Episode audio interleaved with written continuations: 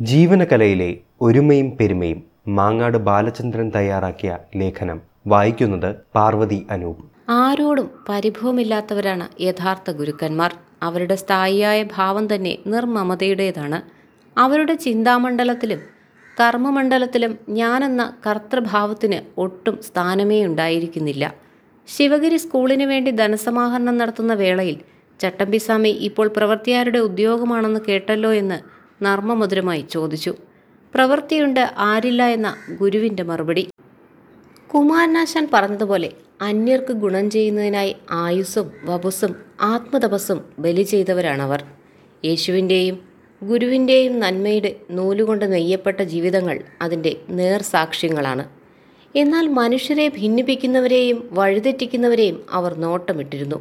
ദൈവത്തിന്റെ പേരിൽ ജനങ്ങളെ ചൂഷണം ചെയ്തവരെയാണ് യേശുദേവന് പ്രധാനമായും നേരിടാനുണ്ടായിരുന്നതെങ്കിൽ ശ്രീനാരായണ ഗുരുവിന് ദൈവത്തിന്റെയും മതത്തിന്റെയും ജാതിയുടെയും പേരിൽ മുതലെടുപ്പ് നടത്തുന്നവരെയാണ് നേരിടാനുണ്ടായിരുന്നത്.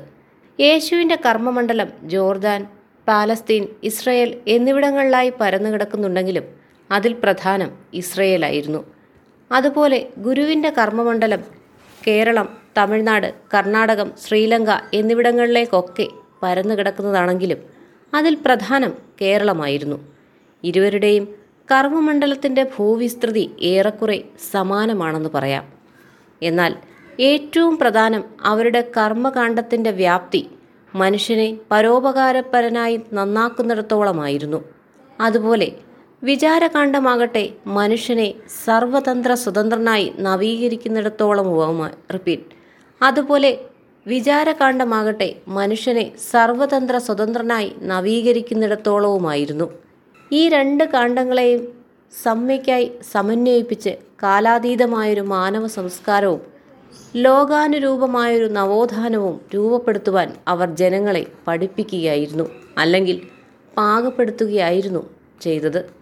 അതിന് പ്രധാനമായും അവരിരുവരും അവലംബമാക്കിയത് ദൈവികതയിലൂന്നിയ മാനവികതയും മാനവികതയിലൂന്നിയ ദൈവികതയുമായിരുന്നു. രണ്ട് കാലഘട്ടങ്ങളിലെയും സാമൂഹ്യ ശാസ്ത്ര സാംസ്കാരിക ആചാരപരമായ വ്യത്യസ്ത തലങ്ങളെ മാറ്റി നിർത്തിയാൽ ഇരു ഗുരുക്കന്മാരുടെയും ഈ ദാർശനിക പൊരുത്തം ദർശിക്കാനാകും.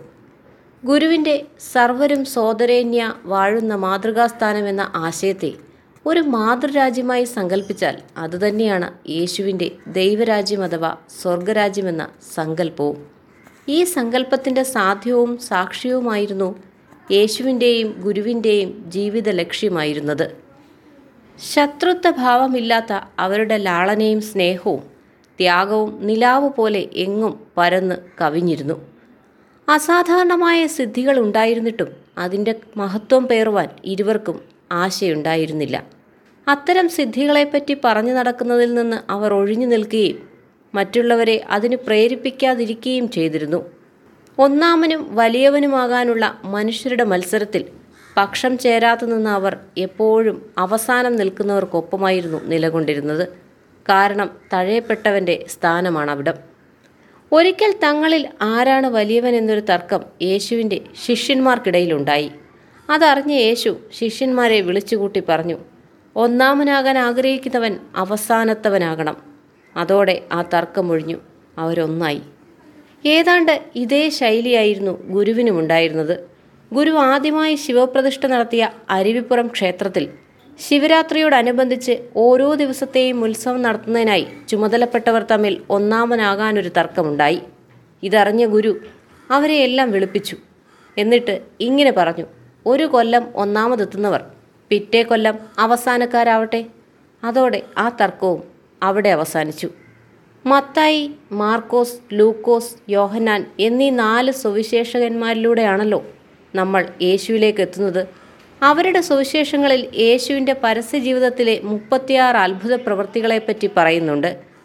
അതിലേറെയും ഗുരുവിന്റെ ജീവിതത്തിലും ഏതാണ്ടൊക്കെ സമാനമായ സംഭവങ്ങളായി വന്നിട്ടുണ്ടെന്നത് ഒരുപക്ഷെ യാദൃച്ഛികമാകാം എങ്കിലും ആ സമാനതകളും അതിലെ പാരസ്പര്യവും തികച്ചും നമ്മെ അതിശയിപ്പിക്കുന്നതാണ്. ഊമയായ ഒരുവനെ കുറച്ചാളുകൾ ചേർന്ന് യേശുവിന്റെ അടുത്തേക്ക് കൊണ്ടുവന്നതും ജനക്കൂട്ടം നോക്കി നിൽക്കെ യേശു അവനെ സംസാരിപ്പിച്ചതും ചെറായിയിൽ വെച്ച് ആളുകൾ കൂട്ടിക്കൊണ്ടുവന്ന് വളരെ കാലമായി സംസാരിക്കാത്ത ഒരു യുവാവിനെ നീ സംസാരിക്കയില്ലേ എന്ന് ചോദിച്ചുകൊണ്ട് ഗുരു സംസാരിപ്പിച്ചതും അന്ധനും ഊമനുമായ ഒരു പിശാചുബാധിതനെ ജനക്കൂട്ടത്തിന്റെ മുന്നിൽ വെച്ച് യേശു സംസാരിപ്പിച്ചതും മംഗലാപുരത്തെ ഗോകർണനാഥ ക്ഷേത്രത്തിൽ വെച്ച് പിതാവ് കൊണ്ടുവന്ന ഊമയായ ഒരു പെൺകുട്ടിയെ പാൽക്കാപ്പി കൊടുത്ത ഗുരു സംസാരിപ്പിച്ചതും ഇവരിലെ ഒരുമയുടെ പെരുമ തന്നെയാണ് വെളിപ്പെടുത്തുന്നത്. അപസ്മാര രോഗം പിടിപെട്ട് വളരെ കഷ്ടപ്പെട്ടിരുന്ന ഒരു ബാലനെ യേശു സുഖപ്പെടുത്തിയതും ശിവഗിരിയിലെ പർണശാലയുടെ മുറ്റത്ത് വെച്ച് അലർച്ചയോടെ ചാടിത്തുള്ളി വന്ന ഒരു യുവതിയെ ആളുകൾ നോക്കി നിൽക്കെ ഗുരുപ്രേത ബാധയിൽ നിന്ന് മോചിപ്പിച്ചതും ഇവരുടെ ഒരേ മനഃശാസ്ത്രത്തിന്റെ ഉൾക്കാഴ്ച കൊണ്ട് തന്നെയാവണം.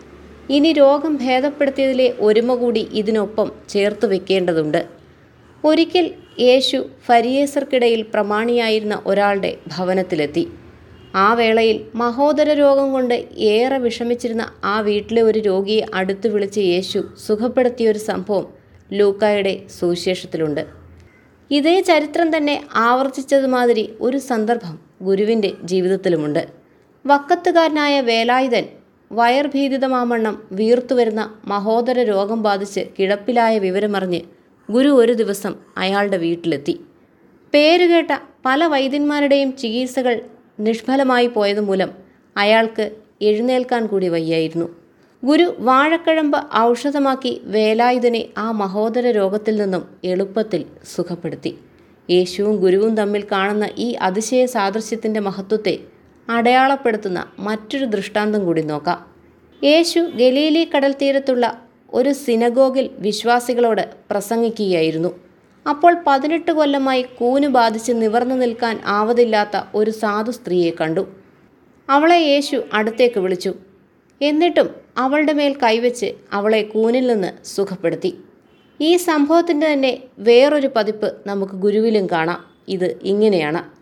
ഒരു ദിവസം ശിവഗിരിയിൽ അന്തേവാസിയായി നിൽക്കുവാൻ ഒരു ചെറുപ്പക്കാരൻ വന്നു. ആസ്മാരോഗവും കൂനും കൊണ്ട് അയാൾക്കൊരു ജോലിയും വഴിയാമണ്ണം ചെയ്യാനാകുമായിരുന്നില്ല. എന്നാൽ ഗുരു അയാളോട് ദിവസവും രാവിലെ പശുക്കളെ തോട്ടിൽ കൊണ്ടുപോയി കുളിപ്പിക്കണമെന്ന് പറഞ്ഞു. പിറ്റേന്ന് രാവിലെ ഗുരു ശിവഗിരിക്ക് മുന്നിലുള്ള തോട്ടുവരമ്പത്തെത്തി. അപ്പോൾ അവൻ പശുക്കളുടെ തലയിൽ വെള്ളം കോരി ഒഴിക്കുകയായിരുന്നു ആ നേരം പശുക്കൾ അമറാനും തുള്ളിച്ചാടാനുമൊക്കെ തുടങ്ങി. അത് കണ്ടിട്ട് പുറം മുഴുവൻ കുളിപ്പിച്ച ശേഷം അവയുടെ തലയിൽ വെള്ളമൊഴിച്ചാൽ മതിയെന്ന് ഗുരു പറഞ്ഞു. എന്നാൽ അത് അവൻ കേൾക്കാതെ വീണ്ടും പശുക്കളുടെ തലയിൽ വെള്ളമൊഴിച്ചു.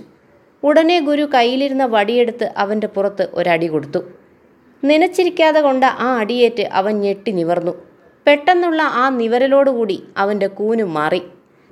യേശുവിന്റെയും ഗുരുവിന്റെയും ഏതൊരു നോട്ടത്തിനും വാക്കിനും ചിന്തയ്ക്കും പ്രവർത്തിക്കും പിന്നിൽ മനുഷ്യനെ നന്നാക്കുന്നതിനുള്ള ഒരു ഇന്ദ്രജാലമുണ്ടായിരുന്നു. അതുകൊണ്ടാണ് അവരുടെ നാമബലത്തിൽ വിശ്വാസികൾക്ക് വിജയങ്ങളുണ്ടാകുന്നത്. അത് അനുഭവമായ അനേകരിൽ ഒരാളായിരുന്നു മഹാകവി കുമാരനാശാൻ.